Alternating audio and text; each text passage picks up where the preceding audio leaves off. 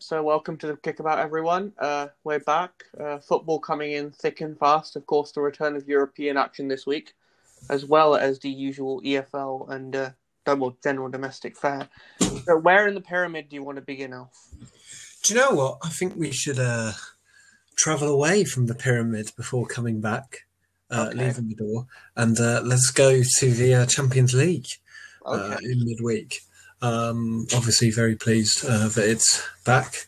Uh, Europeans elite footballing uh, competition, um, although um, obviously you know not quite the same uh, in this year of all, um, but nevertheless some really uh, juicy ties over the week that um, uh, kept me entertained in the final half an hour of those games once the uh, EFL slates had finished. Um, not least uh, Barcelona PSG on Tuesday night.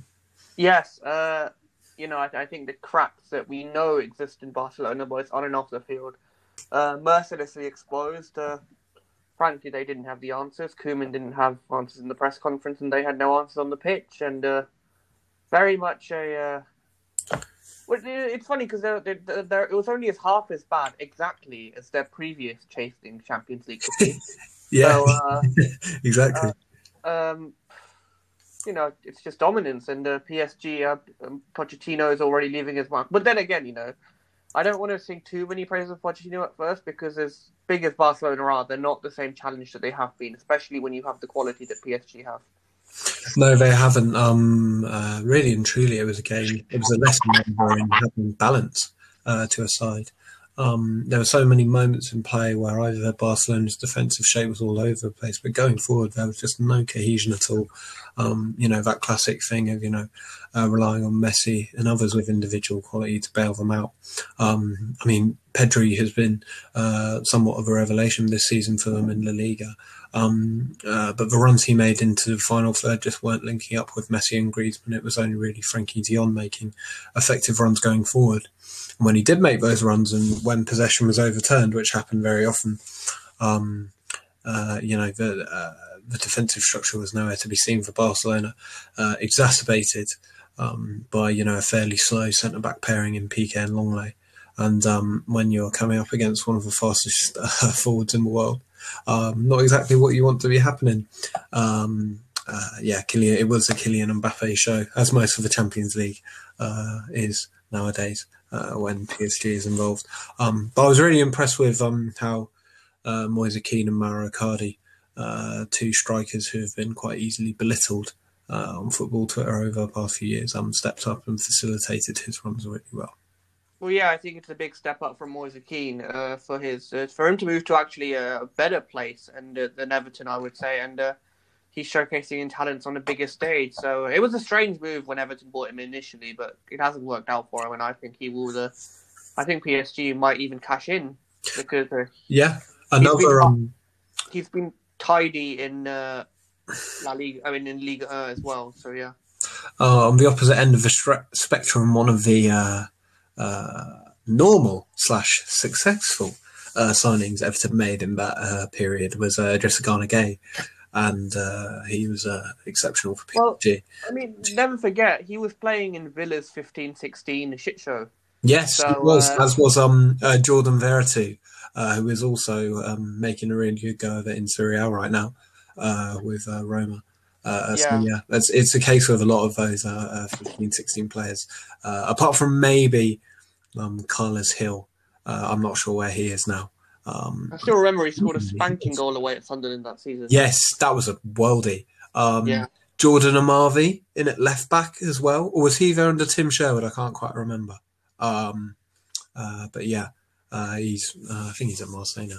Uh, but no, that was um, it's, it's interesting to you know look at that Villa season at the time when it was thought of as you know one of the Premier League's worst ever seasons, and rightfully so. And yet you know um, Huddersfield in eighteen nineteen, and um, I mean what looks like Sheffield United this year, are going to you know put that maybe out of memory somewhat. Well, yeah, the, the Premier League is becoming top heavy, but we'll come on to that. Uh, Hmm. Anything else on the continent, the uh, continental scene? That Yeah, just um, uh, I was quite disappointed with Sevilla uh, on Wednesday night.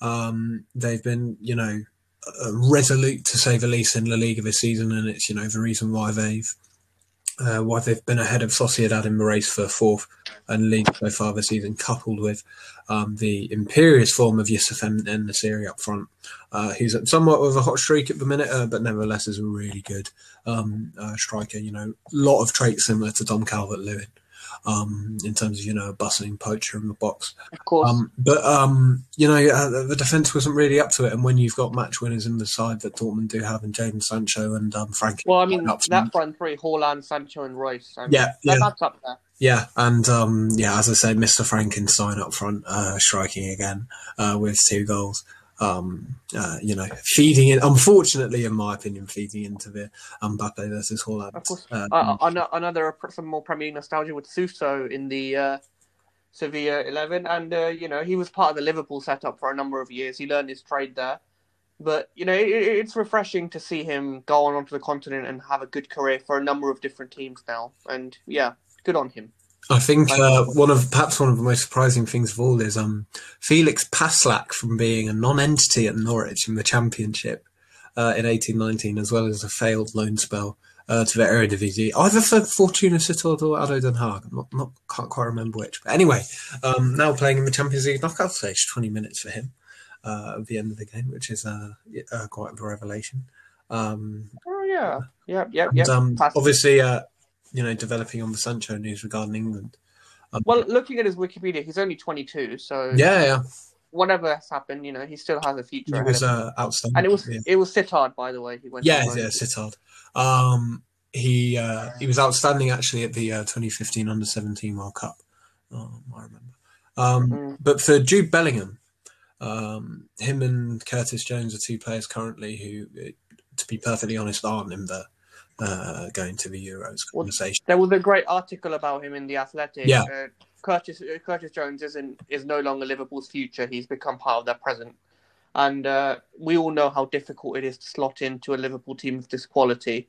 And it's a testament to their acad- academy that even with the players that they've brought in, I mean the, the, the front three, of course, I don't have to speak for them, but uh, where the likes of Alexander Arnold and Curtis Jones playing with the quality that they are playing with, I think you just it's a greater testament to just how healthy things are at Liverpool at the minute.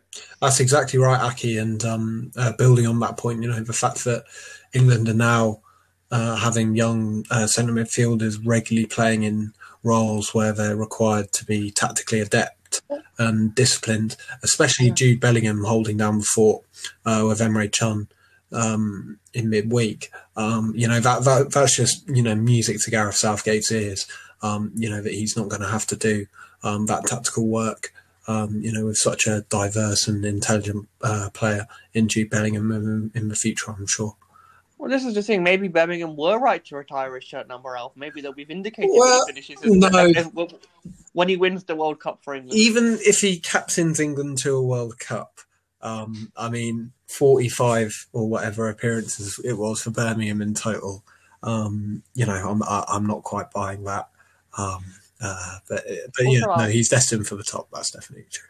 A, a, quick, just someone talk about a bigger picture. Just a very quick digression. Uh, between uh, 2012 and 2018, of course, there were no English teams in the Champions League final. Yeah. yeah. And uh, do, do you think that the rise in, of course, England being the talent hub of, and especially London, if you look at a number of these players coming out, yeah, uh, yeah. England being the centre of European talent and all these, and then exporting their talent to be nurtured and then potentially bring them back. Uh, do you think that you know where is this academy uh, across the clubs? Where where has where have these great players come from? How have our academies become so good over this last few years? There, there's a variety of answers that go, going from the top down. Um, I think I think the main reason for the Premier League's rise and thus England's rise again since 2016, mainly down uh, due to a kind of chance of factors, a coalescing of chance. Namely, that you know Pep Guardiola and Jose Mourinho were both at a stage where they needed to move to England in their managerial careers, uh, social board. Manchester City needed a proper manager coming in. Chelsea needed to rise again. Um, La Liga, as of 2018, really 2017, to be perfectly honest, started to get complacent. Um, you know, and their hegemony has ended. Um, and I think that has, you know, given the rise to British clubs again in the Champions League. I mean, coupled with that, Um, I think actually a lot of it is due uh, to uh, the England DNA program and the, the long term fruits of St George's Park. Um, I mean, with the exception of France at uh, Clairefontaine, um, you know, there's no uh, structural system and structural hub across Europe like St George's Park. And when you've got, you know, groups of players, you know, playing together, at, you know, under 15, under 16, under 17 level all together, they're going to develop chemistry and they're going to push each other to become even better players. And, um, I mean, you know, sometimes you just get, you know, players of just raw talent. Um, you know, Jadon Sancho, Callum Hudson-Odoi, uh, you know, players such as that are true. And I mean, perhaps that's um, maybe there's something to be said about how those players, when they're in their proper youth, six, seven, eight years old, um, who were their idols on the telly. Well, it was you know the golden era of Premier League football in the mid noughties. You know. Yeah. Um, well, funnily enough, uh, Jadon Sancho used to play in Kennington Park. Mm. There you go. Um, that's that's a very impressive feat as well because Kennington Park, uh, for those who live near it know, is not the easiest, uh, not the most spacious place. Sorry, uh, is play for. And I mean, of, well, I mean that speaks to you know Jadon Sancho's skill. Speaking of, um, exceptional article by Jonathan Wilson in an issue uh, of the School on the Blizzard about terroir, so about land and how it affects you know the profiles of players you, we see across the world. Um, Mm-hmm. very, very good indeed. Do check that out. It's on the Blizzard's website. I mean, it's funny because uh, just, uh, Michael Cox, in his book Zonal Marking, of Yeah. course, you know, it goes through the various tactical phases of English football, and uh, he is he's he's basically accepted that we are living in the English age.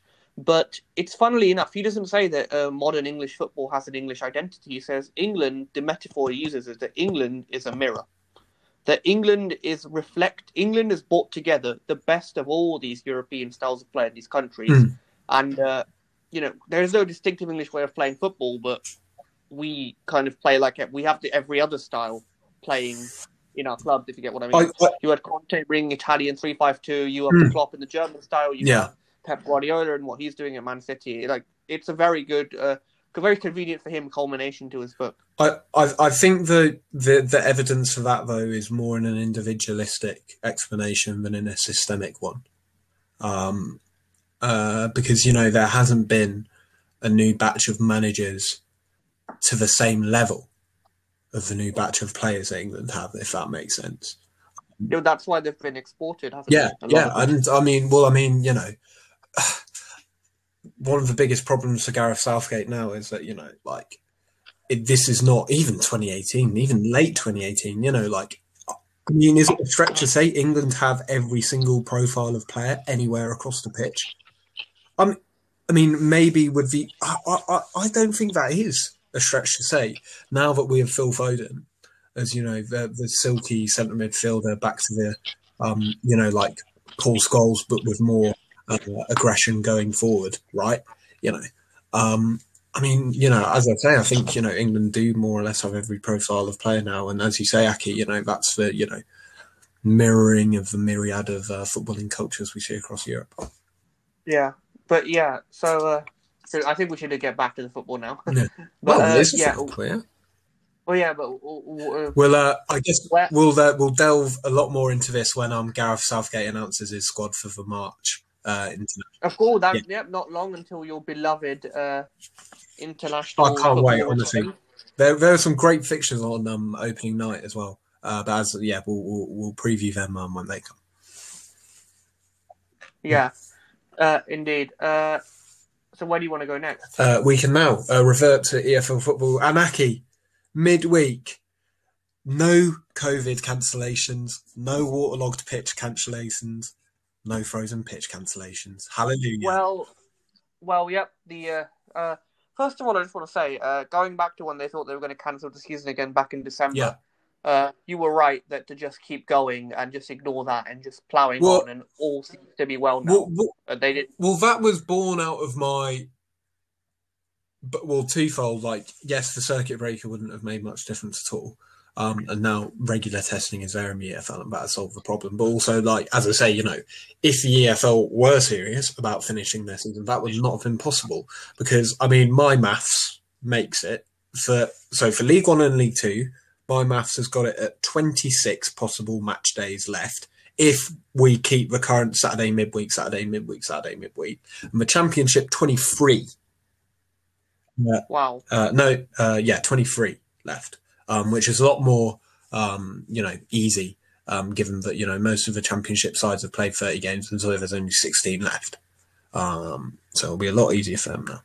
Um, but uh, uh, uh, yeah, no, it's uh, it, it, I mean, it gives us um, more juice to talk about, which is you know uh, great for us. Indeed, yeah, uh, plenty of yeah, and you know, in trying times, it's good to have something to uh, think Hmm. about. But yeah, uh, you, you so sticking to the championship if you Yeah. want to do that. Uh, where in the okay? So which game took your Well, from? um, uh, Flo Lloyd Hughes, uh, God bless her soul, on uh, on Twitter, uh, really really good football writer, uh, QPR fan. Um, I think she's in her late twenties. Uh, tweeted at half time. Who? Sorry, could you repeat Uh, Flo? Lloyd Hughes uh, is a woman. Flo yeah. Lloyd Hughes. Yeah. Um, said, uh, uh, "God, I'm going to be 40 before QPR beat Brentford again." Well, two chances for Brentford. to say it. Well, I was listening to the second Second tier, second tier podcast, and they had they said that Brentford have lost two and two. Yeah. and it defensively they were poor. Yeah, well, they, they, they, they, they've been defensively poor for about a month now. Um, you know, no clean sheets in that time. Um, two goals conceded at home to Wycombe, one away at Middlesbrough, two at home to Barnsley. Um, uh, you know, it, it, it's perhaps when you're challenging for automatic promotion, uh, it's not quite enough to just blame it on the absence of Pontus Jansson, uh, I think. Um, even though, to be honest, I, I do think Sørensen has come in and done a decent job. Um, and, you know, added into that, um, it is quite difficult to work out how Brentford lost the game in midweek. Um, this is uh, this is not like Barnsley, uh, where they were, you know, compressed to hell at the weekend, and um, uh, you know, Barnsley's front three were just zipping around each other and uh, made life really difficult Well- for the Brentford failed to clear their lines, and you don't fail to clear Mm. your lines when you have Charlie Austin. Yes, absolutely.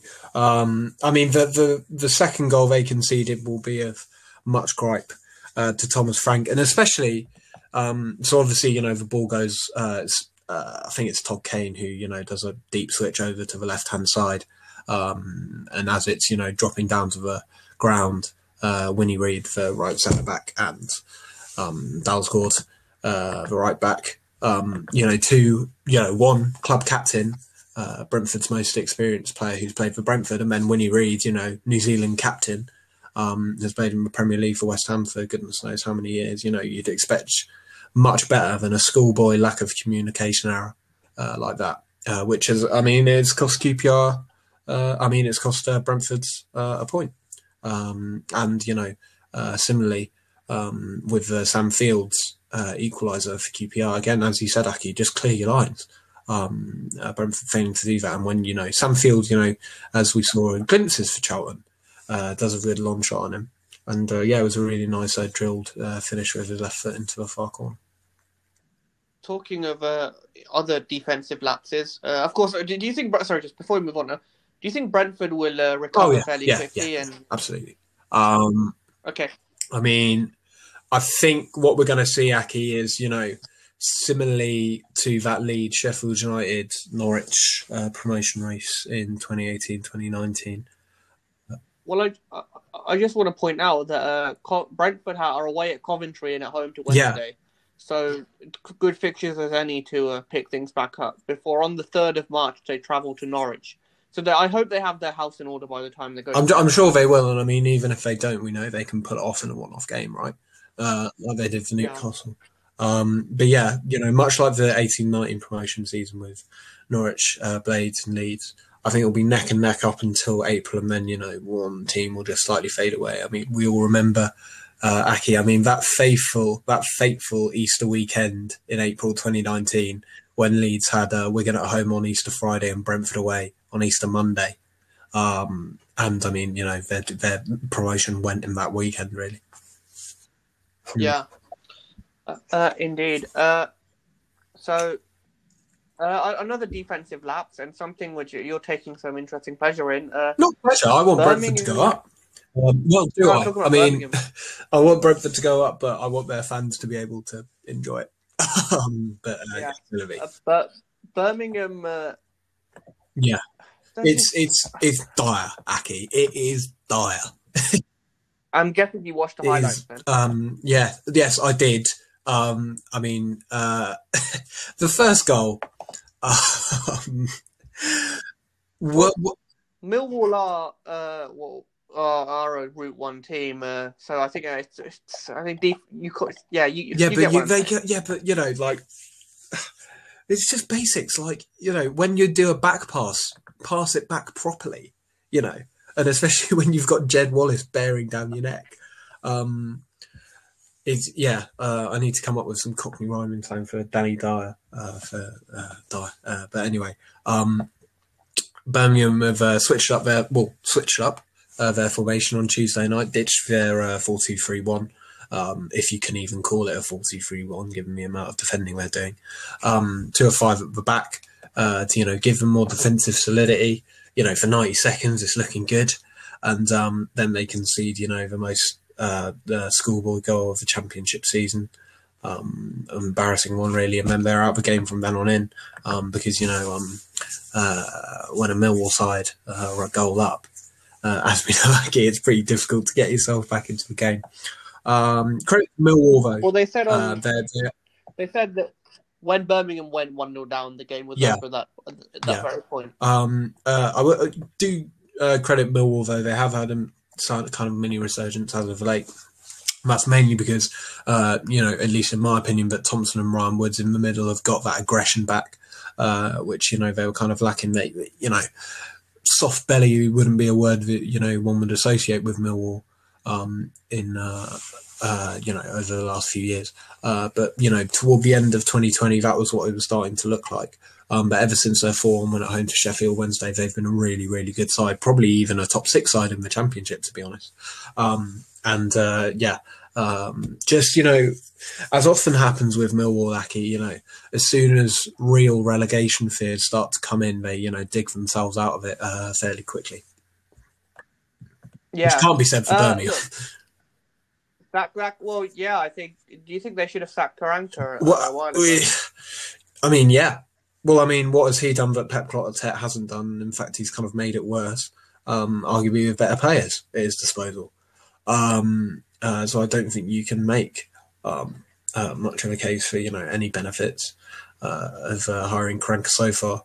Um, it's difficult to say, right? Because Birmingham have been abject for so long, regardless of the manager. I mean, you know, I'm talking about the previous three or four seasons here, um, taking a kind of long view approach. You know, one would assume that oh, that must mean their squad is piss poor, but I'm re- I'm not I'm not sure it is really. I think there's just you know such a malaise around the club, um, but it's a rut which is you know it's nigh impossible to get themselves out of. Yeah, uh, and especially when uh, you have, I don't think the cohesion or the quality And to uh, I mean, dig it Are, out. you know, are, are there perhaps you know parallels with Ipswich uh, before they went down? Do you think? Well, yeah, I was Yeah. about to mention that. Uh, and on the BBC, ar- uh, there- was a very good point about Birmingham that, that uh, St Andrews would be a very toxic place in the same way we know Portman Road would be a very Yeah, yeah, place. absolutely. Well, I mean, they're two of the clubs, uh, Aki, um, and I mean, you know, there there are many others. I mean, Palace most notably in the Premier League, where I think we can agree that if fans were there right now, um, uh, Lambert, Karanka, Roy Hodgson uh, would definitely not still be in the job. No, uh, this is true, and uh, also look, uh, it seems that COVID is good for some people by, by the looks of it. So uh, we'll leave it at Yeah. that, I guess. But uh, uh, uh, anyway, uh, in other results in the championship, uh, the sacking of Dean Holden, resulting from a two 0 home defeat. Yeah, um, uh, I feel sorry for Dean Holden. Um, uh, you know, clearly a good man and clearly someone who really did care and really decline. You know, that's not just like a cliche. You know, he clearly, you know, he's been at Bristol City for ages and he knew this was his big chance, right? Um, and I mean, to see that when fans aren't there, that really does take something genuine. Um, it's you know not too bad because I mean we've got they've got Keith Downing and Paul Simpson, you know, two of their coaches of background staff to come in, and you know two uh, England youth tournament winning managers. Simpson with the under 20s in 2017, Downing with the under 19 Euros 2017. Um, uh, so I, I don't think that will be too much of an issue um, in terms of, you know, uh, a lack of authority or something similar. Um, as we've, you know, mentioned in previous weeks, injuries have, you know, totally hampered Bristol City this season. Um, but you know, that starting 11 that they put out on paper should not be losing 6 0 and 2 0 uh, in back to back games, uh, you know, in, in such abject fashion uh, as well. I mean, it was just an absolute stroll for Reading, uh, really, really. Um, and um, as, as I say, you know, Bristol City have been one of the worst teams, if not the worst team in the championship in recent weeks.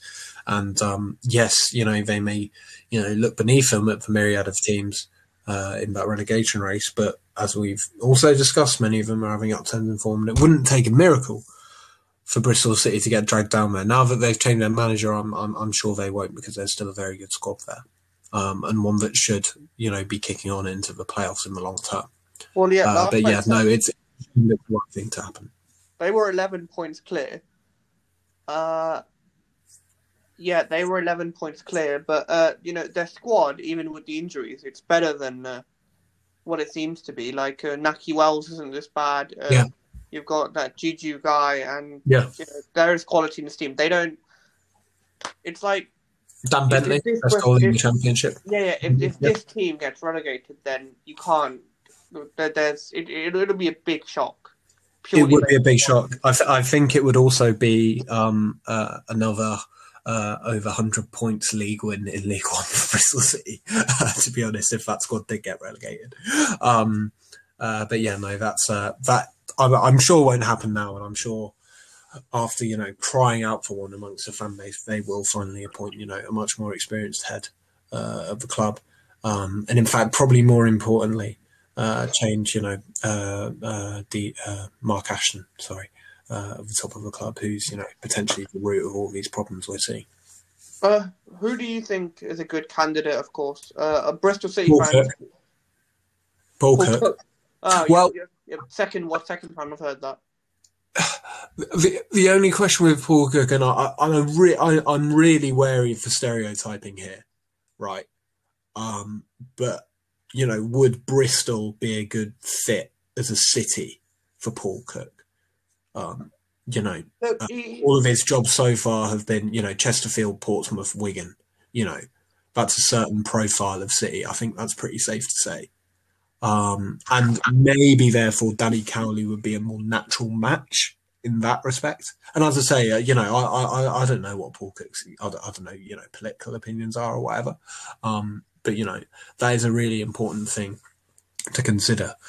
All I hope is that it someone who deserves the job, if you see what I mean, who I can see, you know, the logic uh, in the appointment there, not another, you know, backwater. I'd still go for Paul Cook personally. You know, I, yeah. I think the City argument is fair, but I think, look, you know, when I think of locations in football players, the go-to story for me is Alexis Sanchez, 2014, yeah. where he chose to go to London and not Liverpool because he wanted to go to Westfield with his family, and. Uh, the, the, the thing is, like, you know that's complete BS because when Liverpool started to improve, Alisson, Salah, and Mane, they had they had no hesitation in moving to the northwest of England with all its yeah. uh, various charms.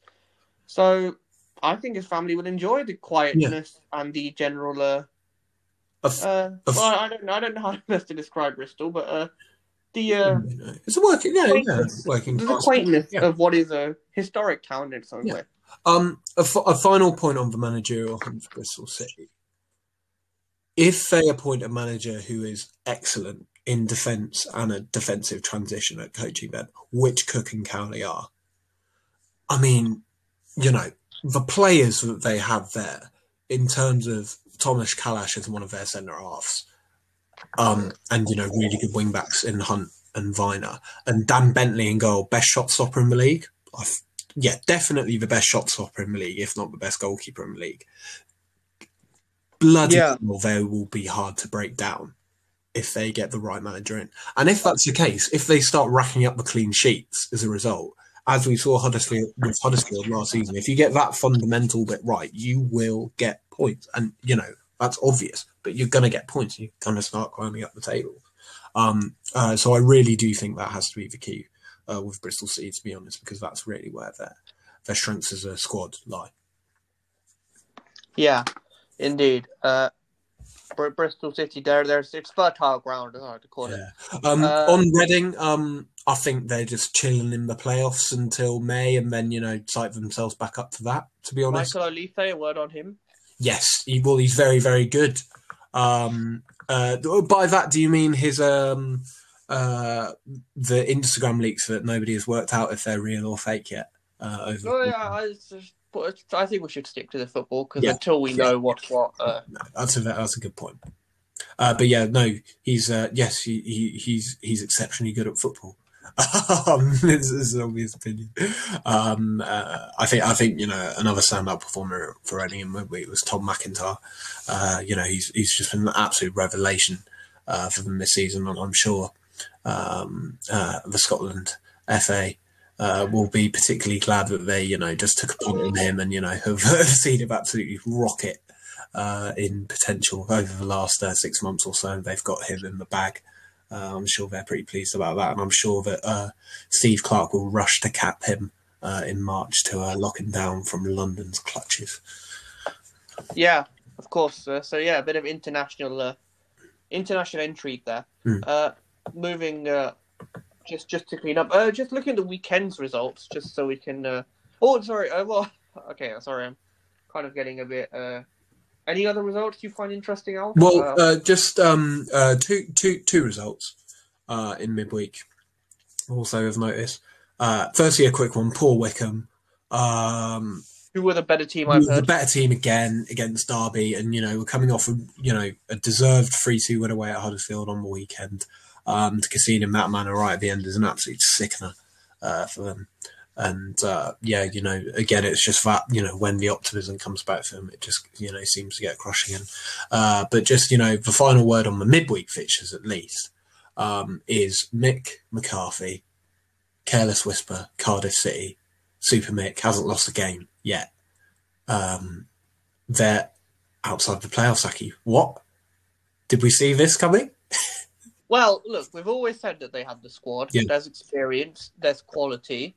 Uh, there's the likes of Harry Wilson getting back on the score sheet. Kiefer Moore, of course, we know. Uh, Vaulks also scoring a good goal, I heard. Yes, no, very And- try.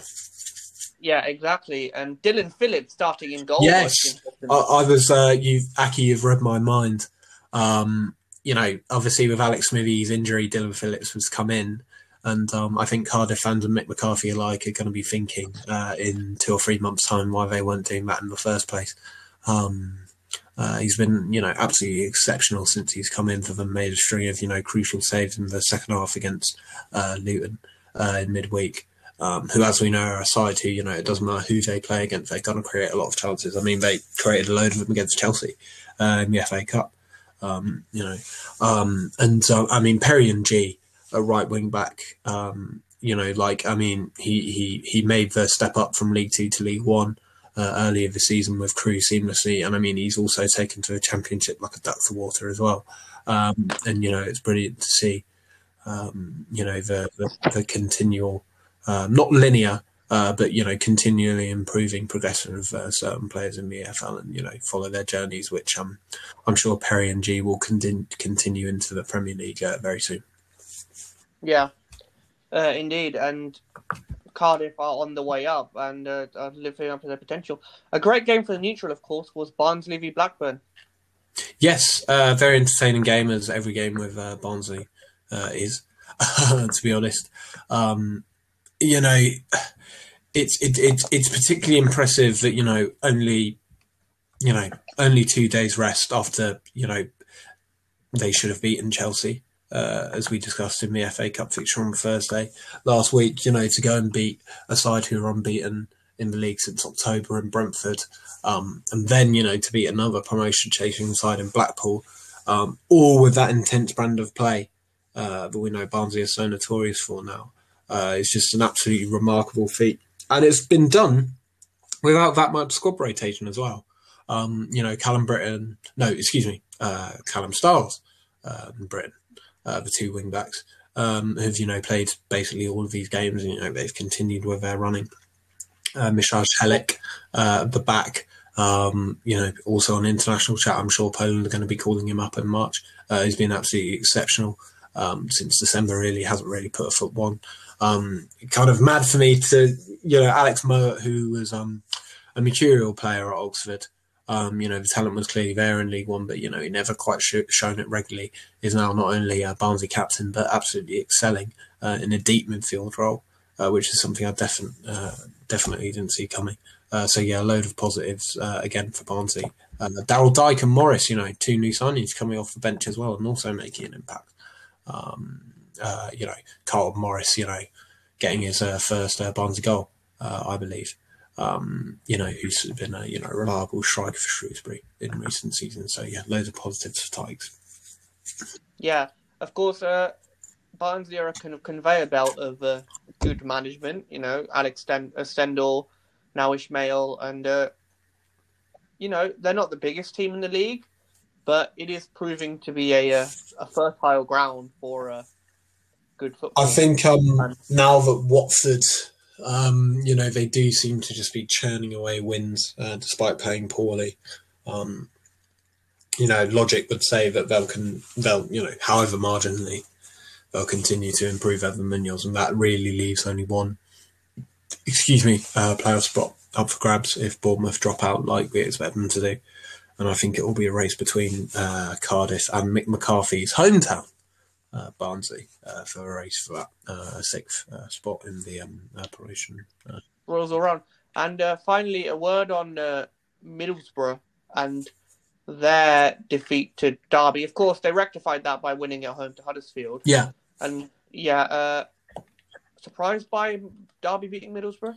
Um, no, not particularly. Um, uh, Derby have been excellent, uh, but since memories took over, to be honest, they've been one of the best sides in the league. And, you know, much, you know, as is so often the case in EFL seasons, it's always, you know, crazy when you, when the final 46 game table um, is there. You know, you look at, you know, the final positions of some teams and think, how on earth will they ever in the promotion race or how on earth will they ever in the relegation race?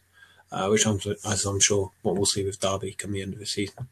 Um, you know, their game against Huddersfield midweek, in which they, you know, put the Derby defeat wrong, uh, was a game of few chances. I mean, you know, uh, a moment of magic uh, from Mbenza with the free kick uh, to open the scoring, and I mean, um, a particularly dubious penalty um, uh, for Middlesbrough, which I mean, uh, Schofield in goal really should have saved after getting a hand to from Ashley Fletcher. Um, to be honest, the most entertaining thing of the game was undoubtedly Neil War- Neil Warnock's audible tirade, uh, which we can hear uh, without fans uh, when Paddy McNair was sent off again for a ridiculously soft uh, thing. Uh, it's just. They, they, they're saying that might be overturned. Well, it better be, um, uh, because it was you know a farcical decision. but yeah, hopefully, I'm sure Neil has calmed down with that by now. Bless him, and yeah, is ready to go. Um, excuse me, yeah. ready to go again at the weekend. Uh, yeah. Yeah. Uh, and uh, Huddersfield, of course, uh, continuing their little slide. Hmm. Yeah. Uh, um, it's difficult because, you know, I think since the turn of the year, maybe. Well, I know that in their last eight games, they've only picked up two points, right? And I think in those games, or maybe even over a longer period than that, they've only won against three battles in two of those games against Bristol City and Millwall, which is particularly worrying given that in the opening few months of the season, they were continually winning them under Corberán, and we were, you know, uh, praising, you know, the immediate impact of his work, and you know, uh, is this next Bielsa maybe with a better squad? Um, but you know, a continual downturn since then, and there's no real signs of Corberán, uh, um, you know, turning it around. Perhaps we've seen enough evidence of it of his work this season to you know give him an extra few weeks, and I mean, especially you know, it's, it's not a good squad, Huddersfield squad. Um, it is definitely a, a squad on paper when you you know rack them all up together is in you know the bottom six or seven teams of the league, right? Um, and so that definitely has to be considered. Um, but yeah, they're going to have to, um, um, keep a close eye on the form of uh, Coventry, especially um, because as you know, Coventry can you know grind a few results unexpectedly, and if they do that, um, Huddersfield along with Birmingham and Wycombe will you know start to get cut adrift. Yeah, uh, it's important for them to improve. And uh, do you think a change in management might be in order? Or well, I'm not quite sure what a change in management would successfully achieve. Um, mm. and, and I know version... might pick them up. You know, did did Chult that might win them a few extra points. Yeah, but I mean, you know, they had to appoint. You know, I mean, arguably the best defensive coach in the EFL in Danny Cowley to sort that out. Um, right. And um, if that is Corberán's weak spot, then I mean, look, look, maybe there's a case for that. But I mean, they're going to struggle to appoint somebody of the caliber of that uh, level again. And if that is the case, you know, um, and then uh, yeah, they're going to stay in the relegation race because they've compromised their position. Aki, to be honest, um, after you know sacking Cowley after you know what an incredible job he did. Yes, okay, a club can you know decide on a whim that they want a change in direction, which is what they did. But I mean, you know, that's not going to be a particularly easy sell uh, for a manager in terms of working, working, excuse me, with a board like that. Yeah, indeed. Uh, so that's the championship, I think, pretty well uh, wrapped up. Uh, moving on to League One. Yeah, absolutely. Uh, do we have? Should to, we start? Do we have to start with Headbutt Gate? Uh, well, yeah, well, I think we should just start with Ipswich Town in general. Yeah. Uh, so Northampton and it look okay, both teams are intriguing. So Northampton having sacked Keith Curle, uh, go to Ipswich and credit Good to Northampton. You know, yeah. Yeah, well, because if they were a, a, a lower league, uh, if they were in a Premier League relegation race, people would be singing their praises for all these nil nils they get it. Yeah, yeah, no, absolutely. And I always feel like, yeah, like you know, if they're judged by that standard, then they're actually doing pretty well. And you know, it's not like they're cut adrift because they're not cut adrift at all. But yes, they go to Ipswich. Ipswich, of course, struggle to break them down. A pretty even game, and. Uh, yeah, they get. Uh, you have a referee and a player. Have you seen the highlights, Alf? Or... Yes, I have. Um, um, um, I, I, think the biggest regret from a Northampton point of view would be Horsfall's header, which um, you know, um, he probably should have done better with, and you know, they could have maybe nicked a win with that. Um, but regarding uh, the Alan Judge and Julian Drysdale uh, gate, oh no, Finn Downes, uh, excuse me. Um, uh, no, no, I'm getting my wires crossed. Finn Downes got sent off in injury time for an unrelated incident. It was Alan Judge just after 80 minutes, I think, ish, who had the headbutt with Drysdale. Yes, sorry. Um, I mean, I mean, my opinion on the matter is that he, the ref was probably wrong to do that. I mean, I'm not, you know, a fan of refs showing a human side. Really, I mean, ideally, we want them to be robots without actual uh, robot electronics with VAR, right? Um, but at the same time, you know, Darren Drysdale's been a, you know, uh, a formidable ref uh, in the EFL for the last uh, 15, 20 years. I think, um, you know, for somebody of his experience, a warning uh, should suffice, really. Yeah. And, yeah, you shouldn't uh, be confronting players. And if, if they are acting petulant themselves, you shouldn't lower yourself to their level. Yeah, yeah. No, I uh, agree with that. Yeah. Uh, but, yeah, that's... Uh, well, that that's that. But uh, um, and just Aki touching on your point about Ipswich, and you know, as we've you know hinted at um, uh, earlier in the show, there's been an absolute plethora of brilliant Ipswich articles that have come out this week. You know, some on the well, this is what I mean. Uh, you know, Ipswich are a big team. Don't get me wrong, yeah. but for this level of attention to be uh, to be uh, directed at a League One club, I think the negligence of Marcus Evans is uh, going to come back and bite him because the finger is going to eventually be pointed at him for not taking action because he's the one who has the power. Hmm.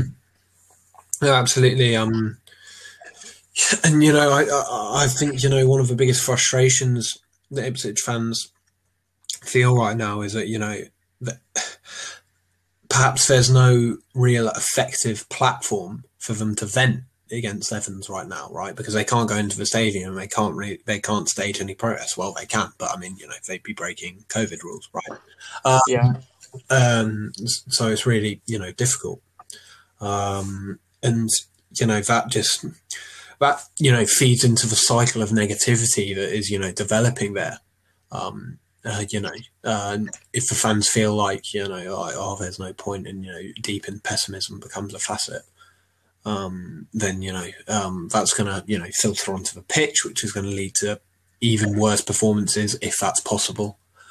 um, and you know that'll feed back into a worsened mood of fans. Um, uh, so yeah, it's a really really sad state of affairs um, because you know we want Ipswich in the championship at least.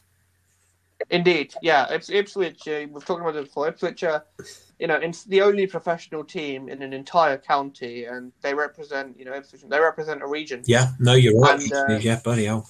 You know, it, it means so much more for isolated teams. As uh, Stuart Webber, when he came on Talk Norwich, he said that, he, that what interested him in becoming sporting director of Norwich is, Yeah. is that when you have a team like that in the middle of pretty much nowhere as far as the football world goes, the people for the people of that city, it means just everything. Yeah. Um, now that now that you've uh, touched on that point, I, I actually think there are quite a few counties without a professional team. Cornwall doesn't have one. Uh, Wiltshire, none. Kent, none. Um, Can have Gillingham, yes. Well done. the only te- Yeah. professional team in Kent. Yeah, but, but none in Cornwall, none in Wiltshire. Yeah, but then again, the, the thing is, Al, none in Kent is- Herefordshire. Kent is close enough to London for Yeah, it to not really matter. yeah, you'll get So- some BS. You know, You can you can you, you can be in if you're an Arsenal fan you you, you could be in Highbury in uh, in in like 40 minutes from a Kent locale so yeah yeah, absolutely. but but but yeah uh, it's just one of those rare places and uh, yeah I think they owe their fans and uh, but speaking of owners I think it's worth talking about uh, Kyril Louis Dreyfus Yeah. it's funny because there was a guy this thing called the Dreyfus Fair and uh, one of Napoleon's or whoever's generals and blah blah blah Yeah. uh, the name Dreyfus is, is, is historic, and uh, you know he comes from a very successful trading Well, I family mean, who you, owned you Marseille. mentioned, yeah, I was get, yeah, well, yeah. Again, actually, in my mind, you mentioned uh, Napoleon there. Uh, there's obviously the Marseille link. But uh, interestingly enough, uh, I really do hope that he has his life uh, more in order than most twenty-three-year-olds. Hmm. And uh, while uh, you know, while I think in an ideal world he should be in in, in our own place, uh, getting receiving tons of job rejection emails on a daily basis, uh, I, I think you know, and also I think he should sanction a series of uh, Sunderland until I die, just to uh, ingratiate himself with the wider football world, because that's just the thing that uh, Sunderland, Sunderland owners do, don't they? Do you know what? Even from my viewer's perspective on Sunderland, I really hope he doesn't. I've um um the uh, the Schadenfreude has just gone with Sunderland now. It's just now a really depressing state of affairs, and I just kind of feel sorry for them. So yeah, you feel sorry for them, but uh, you know, Stuart. I know that you weren't a fan of Stuart Donald and Charlie Methven. Like you, you, you, you thought them to be a bit uh, well, David Brenton. no, no, like Stuart Donald's uh, he's an okay bloke. He's just a moron. Um, and um, uh, Charlie Methven is a moron and a dickhead. Bear in mind, I've just I just want to quickly point out, Charlie Methven still has a stake in that club. That's mad. Um, He has like five percent or something. Well, judging by Sunderland uh, till I die, um, he he has a home up there. Which, judging by Sunderland till I die, really? Donald didn't. He- it's not really his sort of place to be honest. Yeah, well, I mean, maybe he's, you know struggling to sell that or something. Um, yeah, who knows? Oh, Stuart Donald will have a minority shareholding. Yeah. Um, again, you know that's that's that's often what happens with Stuart Donald. I mean, it happened with Oxford. Um, But Sunderland is now debt free, Al. Yeah. Um, okay. Yes, Sunderland are now debt free, and uh, yes, okay, there are certain realities of being a League One club, but at the same time, you know, the club has been stripped to their absolute bare bones, and that cannot be emphasised enough. Um, you know, their, yes, their academy has got their Category One status back, but I mean, the conveyor belt has slowed, um, maybe even to you know a grinding halt. Uh, to be honest, uh, with No more George Honeyman's, Al. What are we going to do? Nah. Well, I mean, they lost Bali Mumba uh, to Norwich, who is, you know, one of their best ones coming through. And I mean, you know, as the graphics have shown that have been doing the rounds on Twitter, um, uh, you know, like how, how many of the Sunderland players are out of contract to the end of the season? 19? 18? Probably a lot yeah, of them. Yeah. They're absolutely low anyway. Um, but a point of solace in that uh, uh, Sunderland will be at Wembley again in the Pizza Cup. Um, and their fans won't even have to be there to see them to, to witness it. Do you know what? which what? is That really might be a good point. thing, Aki.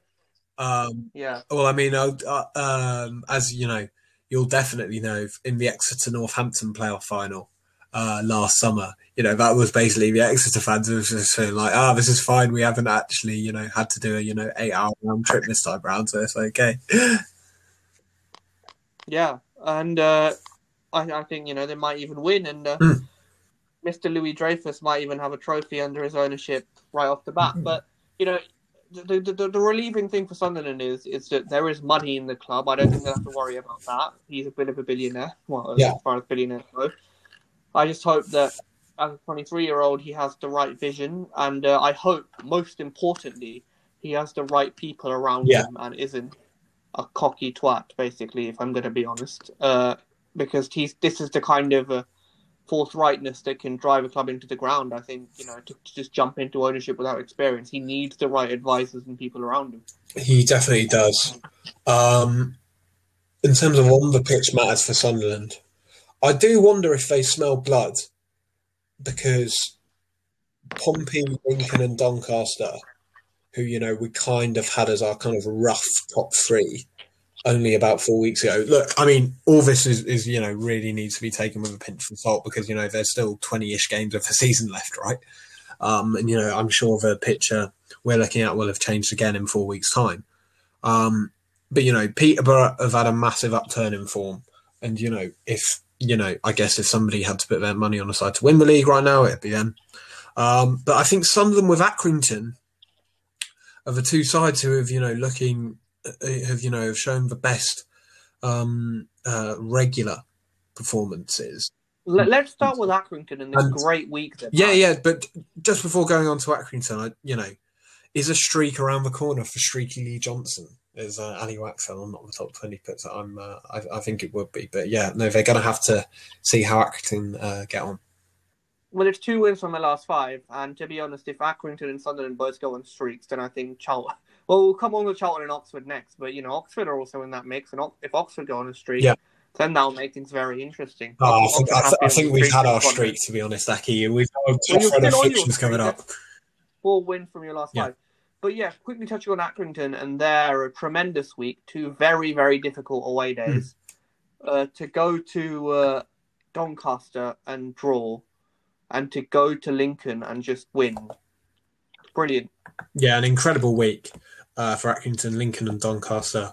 Um, perhaps you know the two best sides in League One uh, so far this season, and um, you know um, both you know forced by a reversion away from their uh, three-five-two that they've um, you know become so used to this season into a four diamond two, um, and uh, due to the injury to um, uh, who you know only got back onto the bench um, in midweek. Um, but you know they're they're still aggressive and they're still effective, and you know um, Dion Charles uh, is still yeah, banging in the goals, um, which is just uh, you know brilliant to see all of these you know really shrewd signings, and you know it was his fellow Northern Ireland compatriot um, uh, Paul Smyth uh, getting the winner against uh, uh, Doncaster in midweek. They rode their luck at times, as you know all teams have to in a promotion race. Um, but you know, yeah, as we've discussed, Accrington, you know, if they weren't called Accrington Stanley, we'd probably be calling best side in the league, and with good reason. Yeah, you know, one of the smallest clubs, and John Coleman, of course, long-time manager, uh, Yeah. doing a fantastic job there.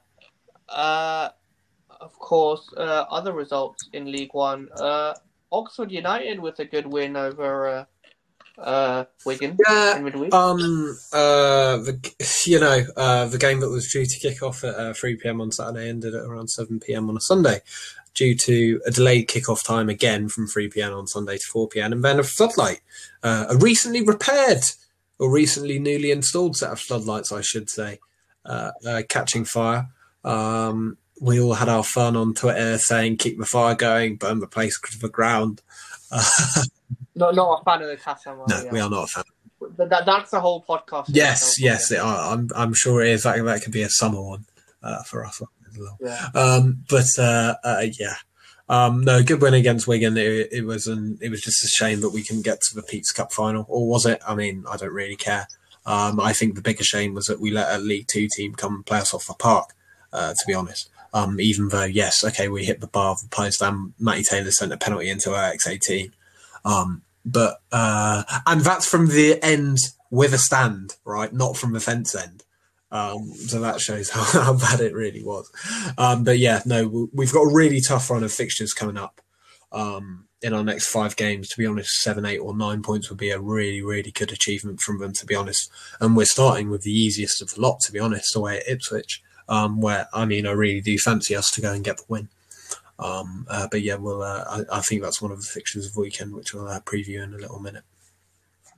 Yeah. Uh, now, of course, we have to talk about Charlton yeah. and Gillingham. Yeah. Uh, uh, again, Charlton letting a big opportunity slip. and I just want to just quickly discuss one point I made privately, and that is that. Do you think with Charlton reaching the playoffs, we're, we're moving from we're crossing the crest of the hill and we're moving from the side of optimism to uh, it's getting more and more unlikely with every single blunder. Yeah, absolutely, Aki. That, I, I think that's spot on.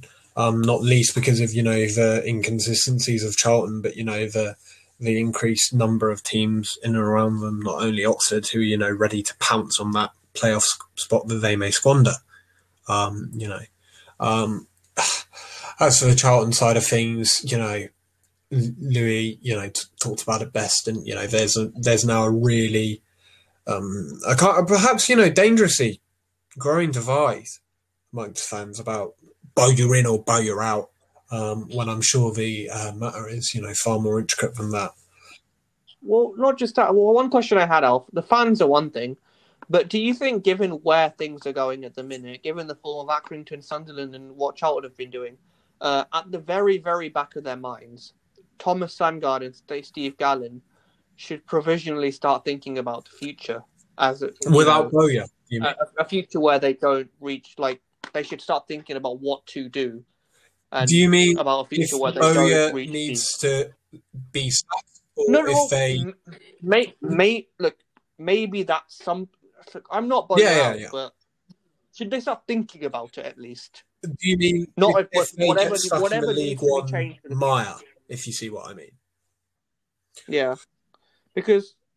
well, uh, yeah, absolutely, Aki. I mean, all good clubs would, you know.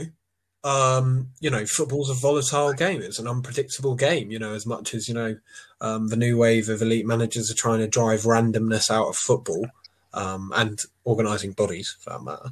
Um, you know, like uh, that. That's still you know the innate nature of the game. You know, you can concede free worldies, you know, in in in back to back to back home games, like Charlton have, you know, um, which have you know cost you you know uh, five points in total. You know that can happen, um, and you know that can uh, you know as I say, you know you can get stuck in the League One rut, but I think the focus has to be still be with on the pitch matters because you know, Bowyer has shown he can get promoted from League One before. Yes, there is a good squad there in terms of individuals on paper, but maybe it's lacking the metal that Bowyer wants and lacking the characters that Bowyer wants, perhaps. And, you know, lest we forget, you know, yes, okay, the January transfer window has come and gone, but Bowyer hasn't had a summer transfer window yet under stable ownership in Sandgaard. Um, and so, you know, even if they don't get promoted this season, I, I, I think they should definitely, you know, um, uh, you know, give Bowyer one of them. Um, maybe don't go too all in on his demands because you know you don't want to sack Bowyer a quarter of the way through next season only for the new manager to pick up a you know uh, a slightly you know strange uh, squad profile. Um, uh, but yeah, no, just to you know uh, finish off with a piece of general analysis, yeah, all good clubs uh, should you know plan for the worst, if that makes sense. Yeah, uh, and of course, Thomas Sandgaard even said that uh, you know if we end if it, if it's another season in League One, it's another season in League One, and we'll deal with it.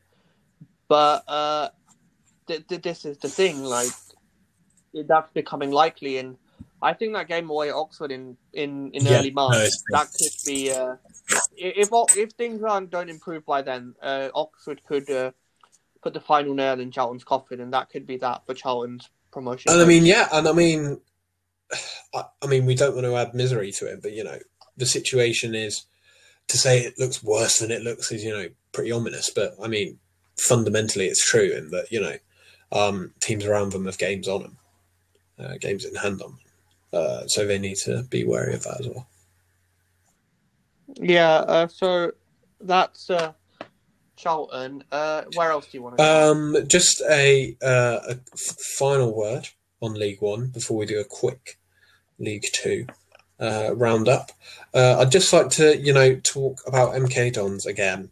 Um, hate the club uh, as a whole, but I love Russell Martin yeah. and what he's doing uh, with this team. The fact that you know, despite every everyone's you know talk or most people's talk, sorry, I should say, you know, they've stuck to their guns. They've battled out of this, you know, relegation mar uh, they were in, and on paper, uh, they're now only six uh, six points off the playoffs. Um, and you know, much like a Derby in the Championship, it will look ridiculous if they're ever near uh, the relegation race. To be honest, um, Matt O'Reilly, I mean, he's just becoming one of the best players in League One at the minute. Lewington has offered that experience at the base of midfield, as has Andrew Surman, um, who was you know so influential in you know Bournemouth's promotion campaign from the Championship. Uh, you know, um, uh, so yeah, more and more positives for MK Dons. And I mean, if they somehow get Will Grigg to start scoring goals as well, then that's just going to be another bonus. Yeah, you know, a great job being done, and Russell Martin uh, potentially moving on to bigger things if he carries. Oh yeah, no, no, he's um he's another he's another one of the EFL's uh, uh, up and comers for sure. England, an English yeah. manager too, so you know, always good to see that. But yeah, poor from that, and uh, Hull redeemed themselves with the with a routine win over uh, over uh, uh, Wigan, but th- that's another one of Hull's uh, surprising, should I say, defeats because they lost one 0 away at Burton. Yeah, um, that is perhaps surprising, but you know, despite his seemingly uh, continued uh, holiday. Um, Jimmy Floyd Hasselbaink does actually seem to be doing a decent job there. But no, important that, you know, um, they put the MK Dons result right away at Wigan and also got revenge for the 8 0 uh, after the restart last season. And um, yeah, just uh, well, I mean, I, am sure it won't have eased, you know, the fundamental fears there, but you know, just a nice piece of optimism at least for um, Tigers fans. Yeah, uh, there's some good news mm. for there. Uh, League Two, of course, you wanted to move on. Yeah, to. three uh, games in. Um, yeah, three games in. yeah, three games in midweek to discuss. Uh, given that there was no action essentially uh, on the weekend apart from a potty mouth fest uh, at uh, Cambridge versus Southend, which was quite entertaining on the highlights. Uh, so yeah, yeah, three games in the midweek um, that really stood out. Uh, firstly, Mansfield against Bolton. Um, Mansfield under Brian Clough just come off the boil that little bit. Um, I'm sure it hasn't, you know, compromised their promotion uh, uh, ambitions entirely. Um, but it is, you know, further news, further good news. Sorry, uh, for Ian Evatt, um, another win uh, for Bolton. Um, you know, from being in, you know, that relegation group of teams, um, they're now in the top half. Which I mean, I know the points difference is really, really small in League Two between 21st and 11th. At the minute, only six points. Um, uh, 21st and 10th, in fact um, but it's nonetheless uh, a, a, good achievement uh, for them. Um, it's you know, Clough labelled it a fluke the way that um, Bolton came back into the game, but I mean, any team that comes back from two goals down with only uh, 15 minutes left, it's a very good achievement. Um, another side who maybe the wheels are starting to come off a little bit for a Crawley. Um, they've been pretty abject uh, in their last few performances, and you know further compounded by one 0 home defeat um, at home to Stevenage in midweek. I'm sure you know John Yems would have um, uh, given one of his typical grumpy bollockings about. And then finally, Aki double red card, Claxon. Also, double red card in the first half, Claxon, uh, as well. Uh, Exeter nearly holding out for a win with nine men at Rodney Parade, which would have been heroic. Um, but uh, yeah, it's perhaps uh, some further worries for Newport that they couldn't put a side like that to bed. And uh, yeah, maybe another side who the wheels are perhaps coming up for in League Two. Indeed, yeah. Uh, League Two, of course. Yep, Cambridge. Yeah, that top. won't be. Uh, You, Newport have, th- have, have only one win in their last Mhm. five, so yeah, you are right. Cause for concern. Uh, and Bolton are a team in very Bolton and Tranmere are teams in good form. Yeah, they definitely are. Um, uh, Tranmere, especially, you know, with their uh, Pizza Cup run uh, to accompany that, I'm sure will uh, uh, get the optimism there. And, you know, they've got pff, one of the most experienced managers going in Keith Hill uh, to, you know, leave the charge uh, with that. Yeah. Uh, so the weekend preview now, uh, starting with the. Uh, well, of course, there's a Merseyside derby in the Premier League, so attention will be turned to that. But in the Championship, uh, I would say, uh, in in terms of interesting games, uh, Reading hosting Boro. Yeah, be it'll be um, uh, interesting to see how Reading, um, you know, deal with a deep block. Um, a good deep block, I should say, not like Bristol City's deep block. Um, uh, because, you know, they struggled against uh, Millwall last weekend uh, from the JC as well. Uh, so definitely see how that one goes. Um, uh, to be honest, uh, I think uh, the really intriguing game of the weekend is, uh, well, two uh, in the Championship. Firstly, Sheffield Wednesday against Birmingham City for a proper um, big Yeah, game. scrap. Um, but I think Sheffield Wednesday will probably have the edge of that, and it will not be an entertaining game. Alf, Alf, we're having some breaking news from Yes. the Athletic. Uh, Bournemouth have approached Montreal for Thierry. Actually, properly approached him. God, I hope Yep, they don't uh, finish in the playoffs. news. What an embarrassment! Well, uh, they said it was a mistake on the second tier podcast. Uh, break. I love it when that happens, but yes, uh, according to Athletic, who are rarely wrong, uh, Bournemouth have formally requested permission from uh, CF Montreal to speak to Thierry Henry. Uh, that is quite incredible. Although I'm not sure Thierry Henry would be well advised to take a job in the Championship, but uh, we'll see. Um, I think maybe the Jack Wilshere thing there is uh, a big thing. Um, but yeah, it's QPR Bournemouth. I think it will be a really entertaining game, and I think uh, QPR might be uh, upsetting uh, the apple cart with a win against, uh, on paper, a side they shouldn't be beating. And uh, yeah, looking forward uh, to League One now. Uh, in League One, uh, we have, of course, uh, Doncaster v Hull. Yes, uh, I think on paper that is certainly the biggest game of the weekend. Two sides who want to be getting uh, their, their their their good form back on track. Ipswich versus Oxford, we've already discussed. MK Dons Yeah, well, this is Northampton the in thing. a I think kind semi derby, Well, the semi Well, derby, mean, isn't it? Basically, Alf, uh, Milton Keynes is a is an extension of Northampton because we talk about uh, we talk a bit about like we talk about high streets being put out of business. Uh, the uh, the Yeah. uh, rise of Milton Keynes has been a very sad news for retail in Northamptonshire because people basically just go there to do a lot of things now, including the IKEA, and uh, Yeah. So yeah, uh, it's a popular away day because it's a local game for many Northamptonians. So there will be decent following there, given what the team needs as well. But uh, yeah, it's sad, sad not to be able to go, and uh, I, I think MK Dons will win. But you hope Northampton shows them still. I think it'll be nil nil because Northampton love a good nil nil, a tough away game. Yeah. Uh, they they definitely do, and you know it's uh, again you know interesting to see how MK Dons uh, deal. Uh, And uh, um, finally, Fleetwood uh, uh, hosting Charlton.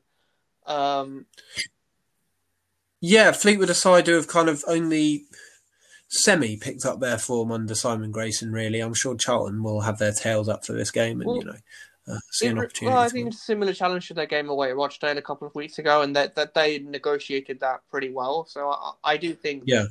But this is the thing with Charlton. On paper, everything should go well, but yeah, let's hope it does this week. And uh, just um, uh, one game in League Two that really does stand out is Salford against Carlisle. Um, the two sides who I think, who I think, excuse me, will be the top two uh, come the end of the season. It will be really interesting to see how that goes down. Um, uh, Salford, you know, finally looking like they're kicking on uh, this season, and um, uh, yeah, maybe they'll you know further edge towards the automatics this weekend. Yeah, indeed, a big game in League Two. That, and I think yeah, that that that that's everything. Uh, unless we have any, uh, there's no European action this week, is there? Um, well, uh, there will be uh, next uh, midweek, but we'll, yeah. uh, we'll, Well, we'll discuss that in hindsight. But uh, yeah, thanks a lot, Alf. Uh, bye from yourself. uh, Bye from me, and this will be up ASAP, and uh, we'll see you then. We'll see you next week. Goodbye. Enjoy, yeah, listening. enjoy your football. Bye, guys.